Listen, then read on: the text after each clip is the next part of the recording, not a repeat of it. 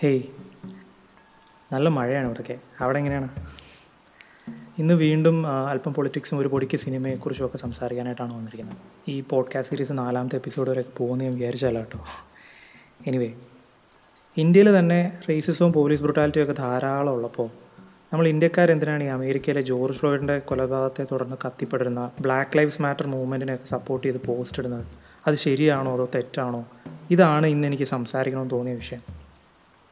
Minimum തൊലിവെളുപ്പ് ഒരു മേന്മയായിട്ട് കാണുന്ന അല്ലെങ്കിൽ കാക്ക വിളിച്ചാൽ കൊക്കാവോ എന്നൊക്കെ നമ്മളോട് ചോദിക്കുന്ന കുറേ പേരുണ്ടല്ലോ നമ്മുടെ കൂട്ടത്തിൽ. അവരെയാണ് ആദ്യം ചെവിക്ക് പിടിച്ച് ഈ കൂട്ടത്തിൽ നിന്ന് പുറത്തിടേണ്ടത്. ഇങ്ങനെ പോസ്റ്റ് ഇടുന്നവരിൽ.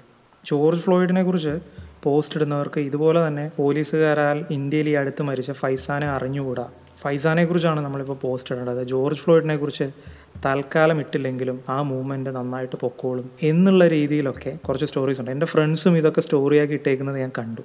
എല്ലാവർക്കും സുഹൃത്തുക്കൾക്കിടയിൽ ഒരു സ്ഥാനമാണ് വേണ്ടത്. സിമിലർ പോസ്റ്റുകൾ ഇടുന്ന സുഹൃത്തുക്കൾക്കിടയിൽ ഒരു സ്ഥാനം വേണമെന്നുള്ളതുകൊണ്ടാണ് എല്ലാവരും പോസ്റ്റ് ഇടുന്നതെന്ന് തോന്നി.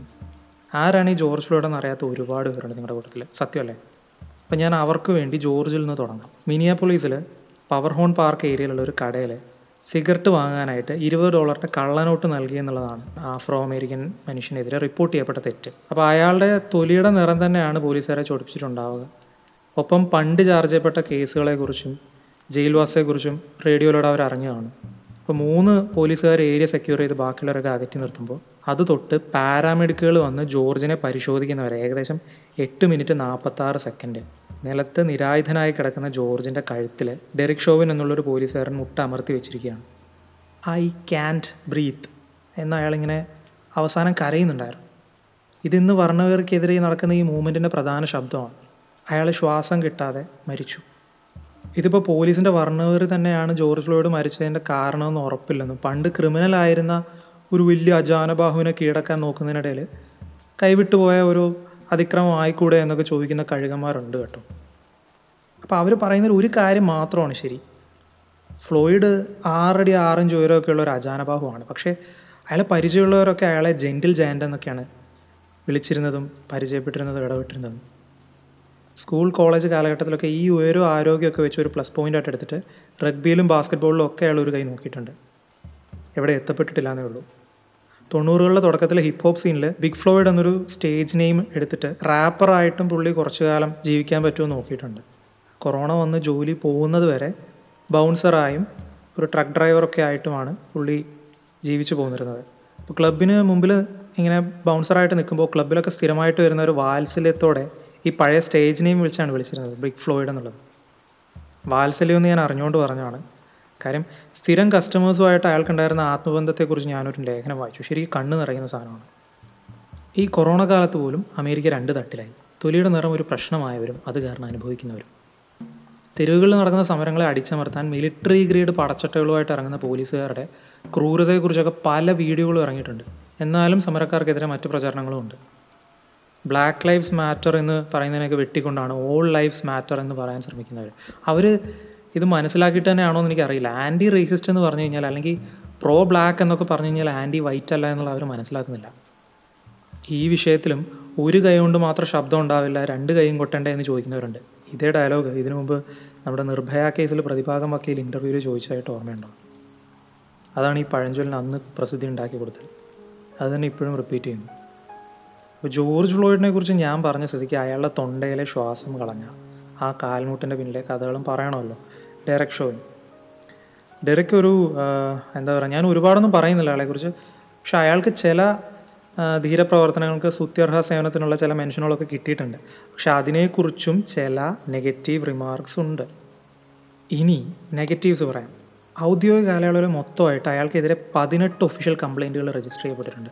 പക്ഷേ ഇതിൽ പതിനാറെണ്ണവും തേഞ്ഞു വാങ്ങിപ്പോയി ബാക്കി രണ്ടെണ്ണത്തിൽ എന്തോ വാണിംഗ് ഒക്കെ കിട്ടിയതേ ഉള്ളൂ എന്നാണ് എനിക്ക് അറിയാൻ പറ്റിയത്. ഇത് മൊത്തം പോലീസ് ഫോഴ്സ് എന്തുമാത്രം ബ്രോക്കൺ ആയിട്ടുള്ള ഒരു സിസ്റ്റം ആണെന്ന് തെളിയിക്കാൻ ഇതിലും വലിയൊരു തെളിവ് വേണ്ടെന്നാണ് എനിക്ക് തോന്നുന്നത്.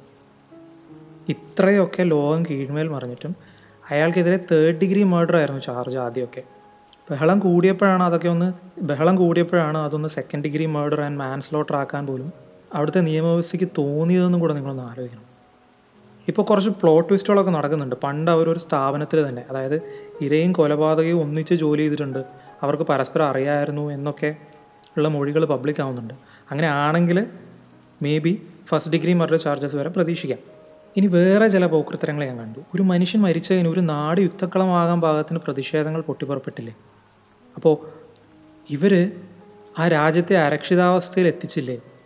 ഇത് പേടിച്ചല്ലേ ഈ വർണവെറിയന്മാർ ഇത്രയും കാലം അവരെ വെറുത്തിരുന്നത്? ഇപ്പോൾ അവരുടെ ഭാഗം ശരിയായില്ലേ? എനിക്ക് നന്നായിട്ടൊന്ന് ആട്ടണമെന്നുണ്ട് പക്ഷേ പോഡ്കാസ്റ്റ് പോയി. വർണവെറി എന്ന് പറയുന്നത് നൂറ്റാണ്ടുകൾക്ക് മുമ്പ് തുടങ്ങി ഇന്ന് നിലനിൽക്കുന്ന ഒന്നാണ്. പഴയ കേസുകൾ ഓരോന്നായിട്ട് പറയാനാണെങ്കിൽ ഞാൻ അതിനെക്കുറിച്ചൊരു പോഡ്കാസ്റ്റ് ചാനൽ തുടങ്ങേണ്ടി വരും. ഞാൻ രണ്ട് കേസുകൾ മാത്രം ഉദാഹരണമായിട്ട് പറയാം. ഇത് എന്തുകൊണ്ടാണ് ഈ രണ്ട് കേസുകൾ എന്നുള്ളത് ഞാൻ പറയാം.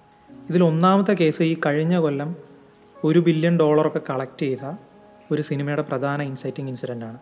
കേസിന് ധാരണ സംഭവം ഇതാണ്. ഡിസംബർ ഇരുപത്തിരണ്ട് ആയിരത്തി തൊള്ളായിരത്തി എൺപത്തിനാലിന് മാൻഹാട്ടനിൽ വെച്ച് ന്യൂയോർക്ക് സിറ്റി സബ്വേ ട്രെയിനിന്റെ അകത്ത് നാല് ആഫ്രോ അമേരിക്കൻസിനെ ഒരുത്തൻ സ്വയരക്ഷയ്ക്കായിട്ട് കയ്യിൽ കരുതിരുന്ന തോക്കുകൊണ്ട് വെടിവെച്ചിട്ടു. നാല് പേര് മരിച്ചു. ഒരാൾ സ്പൈനിനേറ്റ പരിക്കോടുകൂടി ജീവിതാന്ത്യം വരെ ഇനി തളർന്നു കിടക്കും. ഈ വെടിവെച്ചിട്ട ആളെ പിറ്റേന്ന് അങ്ങോട്ട് പത്രങ്ങളും പിന്നീട് അങ്ങോട്ട് ഭൂരിപക്ഷം നാട്ടുകാർ ഒരു ഹീറോ ആയിട്ടാണ് വാഴ്ത്തിയത്. സബ്വേ വിജിലാന്റെ എന്നൊരു സൂപ്പർ ഹീറോ പേരും അയാൾക്ക് ഇത് ആ ഒരാഴ്ചയും കുറച്ചു കാലത്തേക്ക് അങ്ങോട്ടുമുള്ള എൺപതുകളിലെ ക്രൈം റേറ്റിനോട് നാട്ടുകാരുടെ പ്രതിഷേധമുണ്ടല്ലോ. അതിന്റെ ഒരു സിമ്പിളായിട്ട് അങ്ങ് മാറി അങ്ങ് ഹിറ്റായി വെടിവെച്ച മനുഷ്യനെക്കുറിച്ച് കിട്ടിയ വിവരങ്ങളൊക്കെ വെച്ച് ഒരു രൂപരേഖ ഇറക്കിയിട്ടും പോലീസിന് യാതൊരു തുമ്പും കിട്ടിയില്ല. എന്നുവെച്ചാൽ കിട്ടിയാലും നാട്ടുകാർ പറയില്ല അവരുടെ ഹീറോയെ രക്ഷിച്ചേനെ എന്നുള്ളൊരു ആറ്റിറ്റ്യൂഡായിരുന്നു അത്രയും ദിവസം അയാളുടെ വിജിലാന്റെ പരിവേഷം ഇങ്ങനെ കൂടിക്കൊണ്ടിരുന്നു. വിഷയത്തിൽ നിന്ന് മാറുകയാണ്. എന്നാലും ഞാൻ ചോദിക്കുകയാണ് ഇതിനോട് സാമ്യമുള്ള ഏത് സിനിമയാണ് നിങ്ങൾ കഴിഞ്ഞ കൊല്ലം കണ്ടത്? രണ്ടായിരത്തി പത്തൊമ്പതിൽ ഇറങ്ങിയ ജോക്കറാണ് most profitable comic book movie ever എന്ന് ഇപ്പം ജോക്കർ അറിയപ്പെടുന്നുണ്ട്. അതിന്റെ കാരണം ഇങ്ങനെ കുറച്ച് റിയൽ എലമെന്റ്സ് ഉണ്ട് അതിൽ.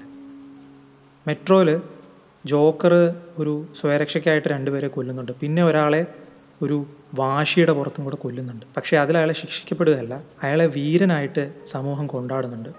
അത് പിന്നെ അയാളെ കൂടുതൽ കുഴപ്പത്തിലാക്കുന്നുണ്ട്. ജോക്കർ അല്ലാതെയും പല സിനിമകളിലും ചില സീരിയലുകളിലും ഈ ഒരു ഇൻസിഡന്റിനെ ആസ്പദമാക്കിയിട്ടുണ്ട്. ഞാൻ ജോക്കർ പറഞ്ഞു എന്നേ ഉള്ളൂ. അപ്പോൾ നമുക്ക് തിരിച്ചു വരാം. ശരിക്കുള്ള സബ്വേ വിജിലാന്റെ എന്നറിയപ്പെട്ട ആൾ ഒൻപത് ദിവസത്തിന് ശേഷം കീഴടങ്ങി. അയാൾ എഞ്ചിനീയറായ ബെർണാഡ് ഗോയറ്റ്സ് ആയിരുന്നു. ആദ്യം ഉണ്ടായിരുന്ന ജനസമിതി പിന്നെ കുറഞ്ഞു കേട്ടോ. സുരക്ഷയ്ക്കായിട്ട് മാത്രമായിരുന്നില്ല ആക്രമണം ഒന്ന് തെളിഞ്ഞായിരുന്നു. പക്ഷേ കോടതിയിലെത്തിയപ്പോൾ പന്ത്രണ്ട് അംഗ ജൂറി അയാളെ വെറുതെ വിട്ടു ലൈസൻസ് ഇല്ലാത്ത തോക്ക് ഉപയോഗിച്ചതിന്റെ ചെറിയ ശിക്ഷ കിട്ടിയതല്ലാതെ അയാൾ രക്ഷപ്പെട്ടു. വെടികൊണ്ടിട്ട് മരിക്കാത്ത ഒരു മനുഷ്യനെ അയാൾ വീണ്ടും വെടിവെച്ചിട്ടാണ് കടന്നു കളഞ്ഞത് അവൻ പിന്നീട് നഷ്ടപരിഹാരം ആവശ്യപ്പെട്ട് ഫയൽ ചെയ്ത സ്യൂട്ടിന് നാൽപ്പത്തിമൂന്ന് മില്യൺ ഡോളേഴ്സ് നഷ്ടപരിഹാരം കിട്ടണമെന്ന് വിധിയൊക്കെ ആയി പക്ഷേ അയാൾക്ക് ഒറ്റ നാണയം പോലും കിട്ടിയെന്ന് എനിക്ക് തോന്നുന്നില്ല. കാരണം ബെർണാഡ് ഉടനെ തന്നെ പാപ്പർ ഹർജി ഫയൽ ചെയ്തു. തടിയൂരി അഞ്ച് ഡോളർ മോഷ്ടിക്കാൻ വന്നെന്ന് പറയപ്പെടുന്നവരിൽ നാല് പേരെ വെടിവെച്ചിട്ട് കൊന്നിട്ട് പ്രകോപനമില്ലാതെ ഇരുന്നവനെയും കൂടെ രണ്ട് വട്ടം വെടിവെച്ച് അവന്റെ നടുവും തളർത്തി ജീവിതം തുറച്ചു പക്ഷെ ബെർണാഡ് ഇന്നും ഒരു കുഴപ്പമില്ലാതെ ജീവിച്ചു പോകും ഇവിടെ നിങ്ങളിൽ ചിലർക്ക് വെടിയേറ്റവരുടെ സ്വഭാവം അത്ര വെടിപ്പല്ലായിരുന്നു എന്നുള്ളൊരു ആറ്റിറ്റ്യൂഡുണ്ട് അത് ശരിയല്ല. ഒരു കാര്യം ചെയ്യാം. ഞാൻ ഒരു കഥയും കൂടെ പറയാം. ജോർജിന്റെ ജോർജ് ഫ്ലോയിഡിന്റെ മരണത്തെക്കുറിച്ച് അറിഞ്ഞ് കഡീറ്റു ഡിയാലോ എന്ന ഗുനിയ രാജ്യക്കാരി ലോ എൻഫോഴ്സ്മെന്റിന്റെ ചെയ്തികളെ വീണ്ടും അവലപിച്ചു കാരണം അത് തുന്നിക്കെട്ടി വെച്ച അവരുടെ ചില മുറിവുകളെ വീണ്ടും തുറന്നെന്നാണ് അവരൊരു ഇന്റർവ്യൂ പറഞ്ഞത്. ഇരുപത്തൊന്ന് കൊല്ലങ്ങൾക്ക് മുമ്പ് കമ്പ്യൂട്ടർ സയൻസ് ഒക്കെ പഠിക്കാനായിട്ട് അമേരിക്കയിലേക്ക് കുടിയേറിയ അവരുടെ മകൻ അമേഡു ഡിയാലോയെ സ്വന്തം അപ്പാർട്ട്മെന്റിന്റെ മുന്നിൽ വെച്ച് നാല് പോലീസുകാർ ചേർന്ന് നാൽപ്പത്തൊന്ന് തവണ നിറയൊഴിച്ചാണ് കൊന്നത്. എന്തിനാണെന്നോ? ഒരു റേപ്പിസ്റ്റ് ആണെന്ന് തെറ്റിദ്ധരിച്ചു. രൂപം കണ്ടിട്ട് തെറ്റിദ്ധരിച്ചിട്ട്. തെറ്റിദ്ധാരണയും നാൽപ്പത്തൊന്ന് ബുള്ളറ്റുകളും തമ്മിലുള്ള അന്തരം എത്രയാണെന്ന് വിവേകമുള്ളവർക്ക് മനസ്സിലായിട്ടുണ്ടാകും ഫ്ലോയിഡിന്റെ മരണത്തെക്കുറിച്ച് അറിഞ്ഞ് സി ബി എസിന് കൊടുത്ത ഒരു ഇന്റർവ്യൂവിൽ അവർ പറഞ്ഞത്. From my heart to the law enforcement community I want them to really learn how to see our children that they look at them and see them as beautiful children see them as human being let them live എന്നാണ്. ഇന്ന് നടക്കുന്ന അത്രയ്ക്ക് violent ആയിട്ടല്ലെങ്കിലും പ്രതിഷേധ പ്രകടനങ്ങളൊക്കെ America ഒട്ടാകെ അന്ന് നടന്നതാണ്. ഒരു പ്രയോജനം ഉണ്ടായില്ല. അന്ന് വെടിതുർത്ത നാല് പോലീസുകാരെയും കോടതി വെറുതെ വിട്ടു. പിന്നീട് അമ്മയും അച്ഛനും ഫയൽ ചെയ്ത നഷ്ടപരിഹാര സ്യൂട്ട് പോസിറ്റീവായി കോടതി എടുത്തു എന്നുള്ളത് മാത്രമാണ് ഇതിൽ വ്യത്യാസം. പക്ഷേ പൈസ അവരുടെ ജീവന്റെ തുല്യമായിരുന്ന അതിനെ തിരിച്ചു കൊടുക്കില്ലല്ലോ. അപ്പോൾ ഈ സംഭവം നിരവധി സിനിമ സീരിയൽ മറ്റ് ആർട്ടുകൾക്കൊക്കെ ഇൻസ്പിറേഷൻ ആയിട്ടുണ്ട്. ഇതുകൊണ്ടാണ് ഈ രണ്ട് ഉദാഹരണം ഞാൻ എടുത്തത് തന്നെ. ഇത്രയൊക്കെ കൾച്ചറൽ റെഫറൻസ് ഉള്ള പോപ്പ് കൾച്ചറിൽ ഇത്രയും പ്രാധാന്യമുള്ള രണ്ട് ഇൻസിഡൻസ് ഉണ്ടായിട്ട് പോലും രണ്ടായിരത്തി ഇരുപതിലും ഇത്രയും കൊല്ലം കഴിഞ്ഞും നൂറ്റാണ്ടുകൾക്ക് മുമ്പ് തുടങ്ങിയിട്ട് ഇത്രയും കൊല്ലം കഴിഞ്ഞും വർണവെറി മൂത്ത് ഒരു പോലീസുകാരൻ ഒരു ആഫ്രിക്കൻ അമേരിക്കനെ കൊന്നു. ഇപ്പോഴെങ്കിലും അവർ അവിടെ വെറുതെ ഒരു ഷോ ഓഫിന് പ്രതികരിക്കുകയല്ല നിങ്ങൾക്ക് മനസ്സിലാക്കണമെന്ന് തോന്നുന്നു. ഇനി ഇന്ത്യയിലേക്ക് വരാം. സോഷ്യൽ മീഡിയ ആക്ടിവിസ്റ്റുകൾ ജോർജ് ഫ്ലോയിഡിനെ വിട്ടിട്ട് ഫൈസാനെ കുറിച്ച് പോസ്റ്റ് ഇടാനല്ലേ ആഹ്വാനം ചെയ്യുന്നത്? നമുക്ക് ഫൈസാൻ ആരാണെന്നും എന്താണ് ഈ രണ്ട് സംഭവങ്ങളിലെ സിമിലാരിറ്റീസും കൂടെ നോക്കാം. ദില്ലിയിലെ കർദംപൂരിയിൽ ഫെബ്രുവരി ഇരുപത്തിനാലിന് ഷൂട്ട് ചെയ്ത ഒരു മൊബൈൽ വീഡിയോയിലൂടെയാണ് നമ്മൾ ഫൈസാനെ ആദ്യമായിട്ട് കാണുന്നത്. ഫൈസാനെയും മറ്റുള്ളവരെയും അഞ്ചാറ് പോലീസുകാർ ചേർന്ന് അഞ്ചാറിലധികം ഉണ്ടാവണം. വളഞ്ഞിട്ട് ലാത്തി കൊണ്ടും ബൂട്ട് കൊണ്ടും പേടിപ്പിക്കുന്നത് അതിലുണ്ട്. അവരെ കൊണ്ട് നിർബന്ധിപ്പിച്ച് ജനഗണമന ചൊല്ലിക്കുന്ന ഒരു കാഴ്ച. കസ്റ്റഡിയിൽ നിന്ന് വിടുതൽ കിട്ടിക്കഴിഞ്ഞ് രണ്ട് ദിവസത്തിന് ശേഷം കുടുംബമാണ് ഫൈസാനെ ആശുപത്രിയിൽ എത്തിക്കുന്നത്. പക്ഷേ അപ്പോഴത്തേക്ക് ആ വൈകിയുള്ള പരിചരണം അയാൾക്ക് ഗുണം ചെയ്തില്ല. ഫൈസൻ മരണത്തിന് കീഴടങ്ങി. ഇവിടെ വർണവെറിയല്ല ഇസ്ലാമോഫോബിയാണ് വിഷയം. ഫൈസാൻ ഒരു മുസൽമാൻ ആയതുകൊണ്ടാവണം രാജ്യസ്നേഹം കൂടിയ ഈ പോലീസുകാരെ രാക്ഷസന്മാരായത്. ജനഗണമന നിർബന്ധിച്ച് ചൊല്ലിച്ചത്. അമേരിക്കയിലെ പോലെ ഇവിടുത്തെ പോലീസ് ബ്രൂട്ടാലിറ്റിയും വീഡിയോയിലായാലോ അതൊരു പോസിറ്റീവ് ഫാക്ടർ അല്ലേ എന്ന് ചോദിച്ചാൽ ഒരു പ്രശ്നമുണ്ട് വർമ്മ സാറേ. അമേരിക്കയിൽ ഫ്ലോയിഡിനെ കൊന്നവരുടെ പണിയും പോയി അവരഴിക്കുള്ളിലായി. ജനം പ്രതികരിക്കുന്നുമുണ്ട്. പ്രതിഷേധങ്ങൾ എന്നെങ്കിലും വർണവരുടെ അവസാനത്തിലേക്ക് ഒരു ഹോപ്പും തരുന്നുണ്ട്. പക്ഷേ ഇവിടെ ഇന്ത്യയിൽ ഫൈസാനെയും മറ്റ് നാലഞ്ച് പേരെയും വളഞ്ഞിട്ട് മർദ്ദിക്കുന്നവരുടെ ദൃശ്യം വൈറലാക്കിയതോടെ നമ്മുടെ സോഷ്യൽ മീഡിയ ടീമെല്ലാം പുതിയ വിഷയങ്ങൾക്ക് ഡൈവേർട്ടഡായി. എഫ് ഐ ആറിൽ ഒരു അൺനോൺ സബ്ജക്റ്റാണ് ഫൈസാനെ മർദ്ദിച്ചു കൊന്നതെന്നാണ് എഴുതപ്പെട്ടിട്ടുള്ളത്. വീഡിയോയിൽ കാണുന്ന പോലീസ് അല്ല അൺനോൺ സബ്ജക്റ്റ്. സോഷ്യൽ മീഡിയ പോരാളികൾ രണ്ട് മാസം കൊണ്ട് ഫൈസാനെ പൂർണമായിട്ട് മറന്നു. നഷ്ട പാവത്തിന്റെ കുടുംബത്തിന് മാത്രമാണ്. അപ്പോൾ അതുകൊണ്ടാണ് ഇന്ന് ഒരുപാട് പേര് ജോർജ് ഫ്ലോയിഡിന്റെ കാര്യം അവിടെ നിൽക്കട്ടെ നമുക്ക് ഫൈസാനെക്കുറിച്ച് പോസ്റ്റ് ഇടാം എന്ന് പറയുന്നത്. ഇനി ബ്ലാക്ക് ലൈഫ്സ് മാറ്റർ മൂവ്മെന്റിനെ ഉയർത്തിപ്പിടിച്ചുകൊണ്ട് പ്രിയങ്ക ചോപ്ര സോഷ്യൽ മീഡിയയിലിട്ട പോസ്റ്റിനെ കുറിച്ചും രണ്ട് വാക്ക് പറയാം. അത് ഒരുപാട് തെറിവിളികളിലേക്ക് കലാശിച്ചു. നമ്മുടെ പുര കത്തുമ്പോൾ അതിനെക്കുറിച്ച് പറയാൻ ഒരുപാടുള്ളപ്പോൾ നമ്മൾ നമ്മുടെ പുരയെ രക്ഷിക്കാൻ സെലിബ്രിറ്റി സ്റ്റാറ്റസ് വെച്ച് ഒരുപാട് ചെയ്യാൻ പറ്റുമ്പോൾ അപ്പുറത്തെ വീട്ടിലെ അന്യായത്തെക്കുറിച്ച് പറഞ്ഞ് അവരെ നന്നാക്കാനായിട്ട് നോക്കുന്ന ഒരു രീതി ഉണ്ടല്ലോ. അത് ഒരുപാട് ഇന്ത്യക്കാർക്ക് രസിച്ചില്ല. സത്യം പറഞ്ഞാൽ ഫ്ലോയിഡും ഫൈസാനും ഒന്നും ആരാണെന്ന് അറിയാതെ ഫ്രണ്ട്സിന്റെ ഇടയിൽ ഒരു സ്ഥാനം ഉറപ്പിക്കാനായിട്ട് ഈ പോസ്റ്റ് ഇടുന്ന എനിക്ക് പരിചയമുള്ളവരും നിങ്ങൾക്ക് പരിചയമുള്ളവരും. ഈ പ്രിയങ്കയെ പോലുള്ളവരും എല്ലാം ചെയ്യുന്ന ഒരേ കാര്യമാണ്. അവർക്ക് സമൂഹത്തിൽ ഒരു സ്ഥാനം ഉറപ്പിക്കുക എന്നുള്ളതാണ്. പക്ഷേ പ്രിയങ്കയ്ക്ക് ഇവരിൽ നിന്ന് ഒരു സെലിബ്രിറ്റിയാണ് ഒരു റെസ്പോൺസിബിലിറ്റി കൂടുതലുണ്ട്. അത് മറന്നിട്ടാണ് പലപ്പോഴും ഇങ്ങനെയുള്ളത് ചെയ്യുന്നത്. അവരുടെ ഫോളോവേഴ്സിന്റെ കൗണ്ട് വെച്ച് അവർക്ക് ഒരുപാട് ഒരുപാട് ചെയ്യാൻ പറ്റും. ജോർജ് ഫ്ലോയിഡും ഫൈസാനും ന്യൂനപക്ഷക്കാർക്കെതിരെയുള്ള പോലീസ് ബ്രൂട്ടാലിറ്റിയിൽ ജീവൻ പോയ പാവങ്ങളാണ്. പക്ഷേ ഈ രണ്ട് വിഷയവും കൂട്ടിക്കുഴയ്ക്കേണ്ട എന്നുള്ളതാണ് എനിക്ക് പറയാനുള്ളത്. രണ്ടും നൂറ്റാണ്ടുകളായിട്ട് മനുഷ്യരുടെ മനുഷ്യത്വത്തെ നശിപ്പിക്കുന്ന നശിച്ച ഏർപ്പാടുകളാണ്. പക്ഷേ അമേരിക്കയിലെ പ്രശ്നം അവിടെ നിൽക്കട്ടെ ആദ്യം ഇവിടുത്തെ സോൾവ് ആക്കാമെന്ന് പറയുന്നവർക്ക് രണ്ടിന്റെയും കാര്യഗൗരവം അറിയാമെന്ന് എനിക്ക് തോന്നുന്നില്ല. രണ്ടും മാനവരാശിക്ക് നല്ലതല്ലെന്ന് തോന്നുന്നുണ്ടെങ്കിൽ രണ്ടിനെതിരെയും പ്രതികരിക്കണം. രണ്ടുപേരെയും മറക്കാൻ പാടില്ല.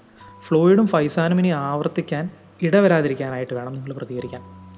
അല്ലാതെ എന്തെങ്കിലും ഒരു പോസ്റ്റ് കണ്ടാൽ ഫ്രണ്ട്സിന്റെ ഇടയിൽ സ്ഥാനം ഉറപ്പിക്കാനായിട്ട് ചെയ്യരുത്. ഇതറിയാത്തവർക്ക് ഞാൻ പറഞ്ഞതിൽ നിന്ന് എന്തെങ്കിലുമൊക്കെ പറഞ്ഞു കൊടുക്കുക. അതേ എനിക്കിപ്പോൾ പറയാനുള്ളൂ.